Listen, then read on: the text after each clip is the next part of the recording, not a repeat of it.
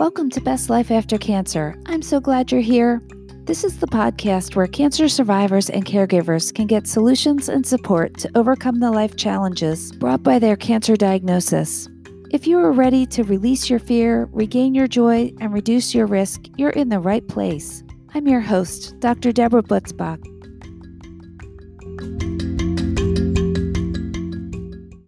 You are listening to Best Life After Cancer, episode number 30.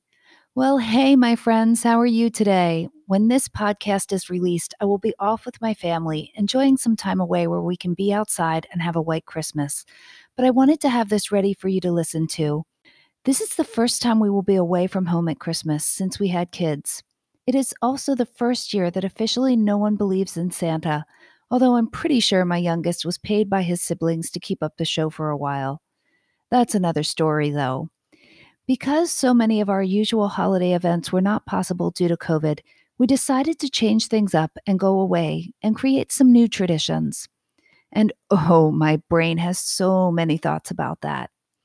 So today is part of the working on your brain aspect of living your best life after cancer. I think for so many, emotions are more heightened after cancer, and the holidays are times when emotions are running high for everyone, so I know my cancer thrivers are likely feeling it double. There seem to be two reasons why the holidays are a challenge for people, and I'm going to run through both. The first is because we have expectations about how events around the holidays should go, and we are disappointed if reality and expectations don't match. So I thought we could talk today about expectations and the challenges they bring to life, and some of the ways we can work on those thoughts. A few weeks ago, I mentioned the book I'm reading, Solve for Happy by Mo Gawdat, he tells in his book that all negative emotions are the result of reality not matching our expectations. This seems too simple to be true, but in truth, I think he is right. Because really, what makes a holiday good or bad in our minds? It is if our expectations were met or not. If you think your boyfriend is going to propose and you don't get a ring, your experience of the holiday is going to feel rough. But if you've been expecting the man of your dreams to just get you a little gift and he proposes, your experience will far outweigh your expectations and it will be fabulous. If your expectation is that your children will all get you a well thought out, meaningful gift, but they are teenage boys and therefore do nada, you might have a holiday that doesn't meet your expectations and you will be disappointed. If your toddler manages to make you a drawing and sneak it into your stocking, telling you that you are the most beautiful mama on the planet, with a beautiful necklace that the child and your husband picked out, who knows when, because life is so crazy, reality may exceed your expectation. If you have your first white Christmas, snug and warm, sipping hot chocolate by a fire while the kids and dog play quietly, well, likely that is better than you expected, and you will feel happy. Let me start by pointing out something about how our expectations evolve around holidays. In the US, the media drowns us in images of what we should be hoping for over the holidays. Who hasn't experienced commercials with not one but two new cars in the driveway wrapped in big red bows? Or a million and one jewelry store ads that insinuate that our love is less valid if we don't get diamonds from our partner? For sure, these are over the top examples, and oftentimes our brains call bullshit on these. They look nice, but are so far from reality. But there are also commercials that are more subtle in creating desires that are a challenge in terms of matching up with reality. For instance, so many commercials with holiday scenes. A house with a family with no surly teen, no drunk cousin, no loud, annoying aunt, no burnt pies or undercooked turkey or a house that looks like Martha Stewart decorated it with no mess, no pile of mail on the counter, no dishes beside the sink and a dish drainer. These commercials tell us that if our family is quirky, that isn't so great. If our house doesn't look like it is out of a magazine, we should be trying harder. I actually think these holiday ads are really detrimental to all of our happiness because they set such an impossible bar for us in what we think the holidays should be. Am I saying don't have expectations? No, for sure, we should have hopes and dreams of what the holidays will be like. But they need to be tempered by reality. A dream that your kids will open their presents one at a time and ooh and ah over what the others got while you sip coffee and video them, well, in my household of boys, at least, that is not going to happen. The past shows me that the kids will tear through the presents in 30 minutes and be done. Expecting something new to happen is unlikely.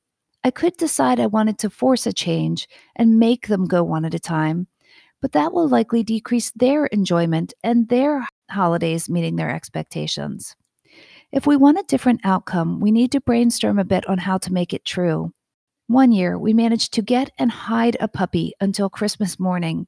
They still believed in Santa.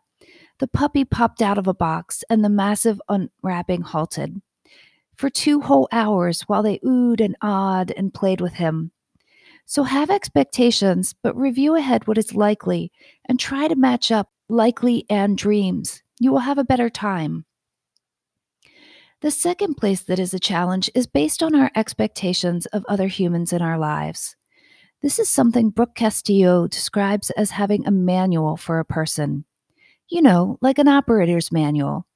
All the ways the person should and shouldn't act without us even having to tell them what we expect. In one of my recent coaching sessions, we were discussing the holidays. One of the things I always try to touch on that is so emotionally charged is gifts from our spouses. Many people have an unspoken manual for their spouses at the holidays. Some spouses have this perfect. I have to admit, I am just the littlest bit jealous of these women. My husband is not a present guy. For a while, I kept arguing with that reality. In the past, I have had dreams of a designer bag, jewelry, romantic travel planned out and delivered in a beautiful package. Unfortunately, most years, these hopes were not met. I hadn't yet found life coaching, so I sulked or pouted or secretly was disappointed and cross with my family. I didn't like that outcome, so for a while I tried giving him a list. Not much better, still led to me being disappointed. Still wanting the holiday dream, I took to buying gifts and asking him to just wrap them. Often, even that didn't get done. Then I realized, through a bunch of life coaching, he didn't have to give me what I wanted if he didn't want to. This was me having a manual and expectations for him.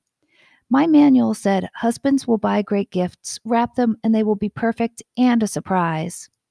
Even worse was the part of my manual that said if said husband doesn't do anything at the holidays, this is evidence that he doesn't love you. Now, I have so much evidence that my husband adores me, but this manual I had left me disappointed and feeling like crap every holiday. Then I was bitchy and it went downhill from there. So, the answer is that you have to take the reality and decide how you want to move forward. The work is understanding that your thoughts about what your spouse should or shouldn't do are just that thoughts. They are optional, and you have it in your power to choose different ones. My favorite now is that my husband and kids' only job in my life is to be present for me to love them and to love me back. With that thought, anything extra is icing on the cake that I wasn't expecting and gives me an even better experience because my expectations are being met and exceeded. So many women say, What? So I should not get anything and be happy about it? Well, if that is what is going to happen, the reality, and you can't change it, what are your options? I choose to accept that reality and try to make it into something wonderful. I get what I really want, pay someone to wrap it, and put it under the tree. Then I get what I really wanted by taking care of my own wants and needs, and I get to be thrilled by the love of my husband and kids and enjoy the day thoroughly since I am not arguing with reality. At this point, I hope we all agree that the holidays are a time when so many of us have lots and lots of expectations that might or might not get met. But does this mean that we don't want to have expectations? That we don't want to try to create what we want? I've been pondering this. If you've listened to my podcast on creating joy, you know I'm a big proponent of planning out what you want to happen and then doing your best to make it happen.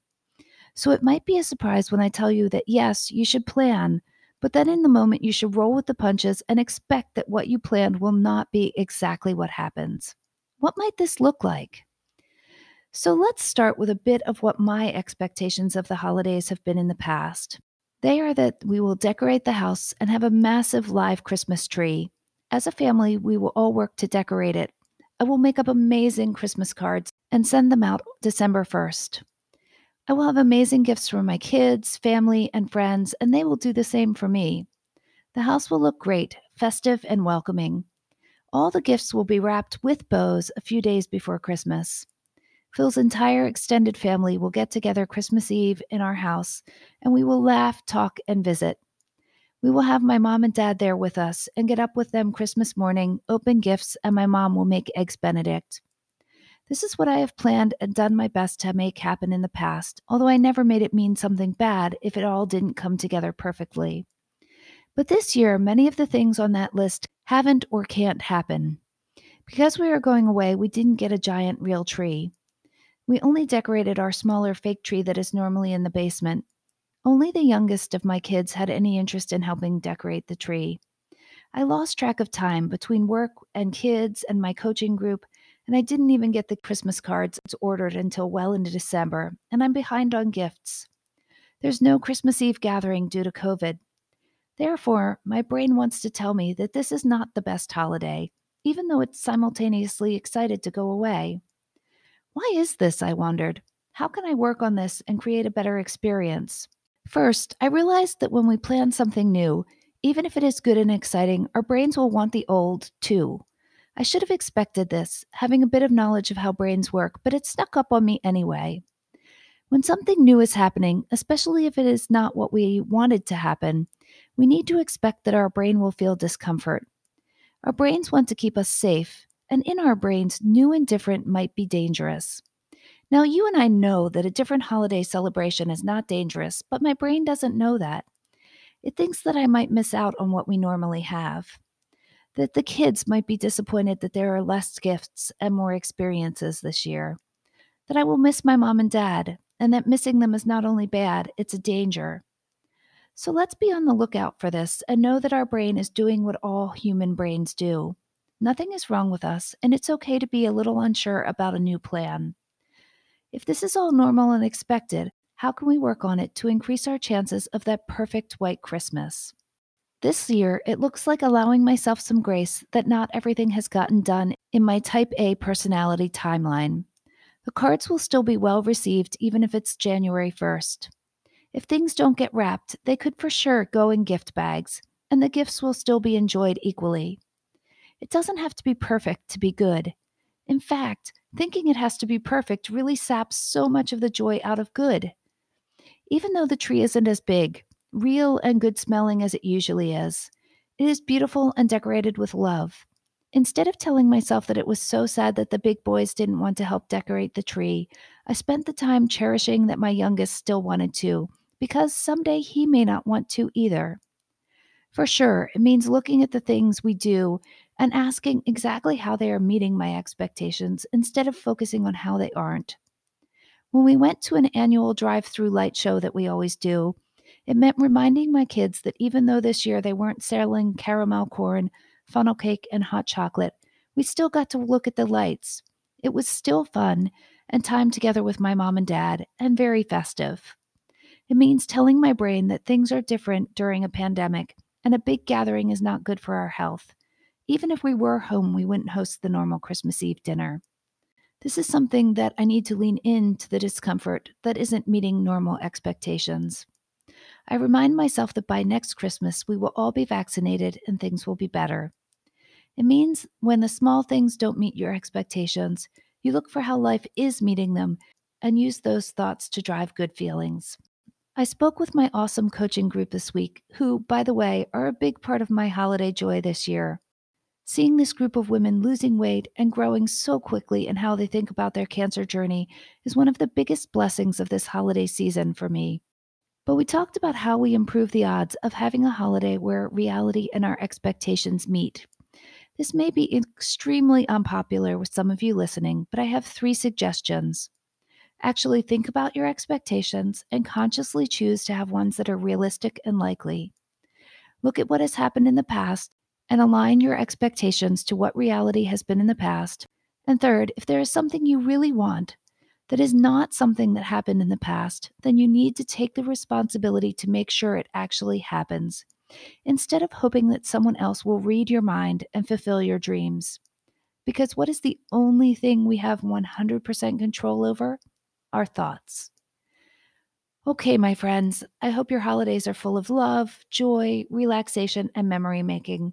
If you are struggling with your thoughts about cancer, or if you are wanting to kick your new year off on the best foot possible, I am hosting a webinar on January 2nd with all of the information I give my patients on how to take control of their life to maximize their odds of cure.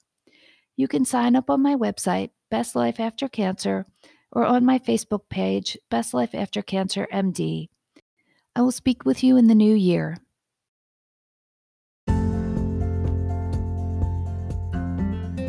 Thanks for listening to Best Life After Cancer. Did you know you can get more information on my website, bestlifeaftercancer.com? There is also a Facebook page, Best Life After Cancer MD, where there is a group just for survivors. Here you are able to interact with me, ask questions, and get more help. I'd love to see you there. Have a great week, and I'll speak with you soon.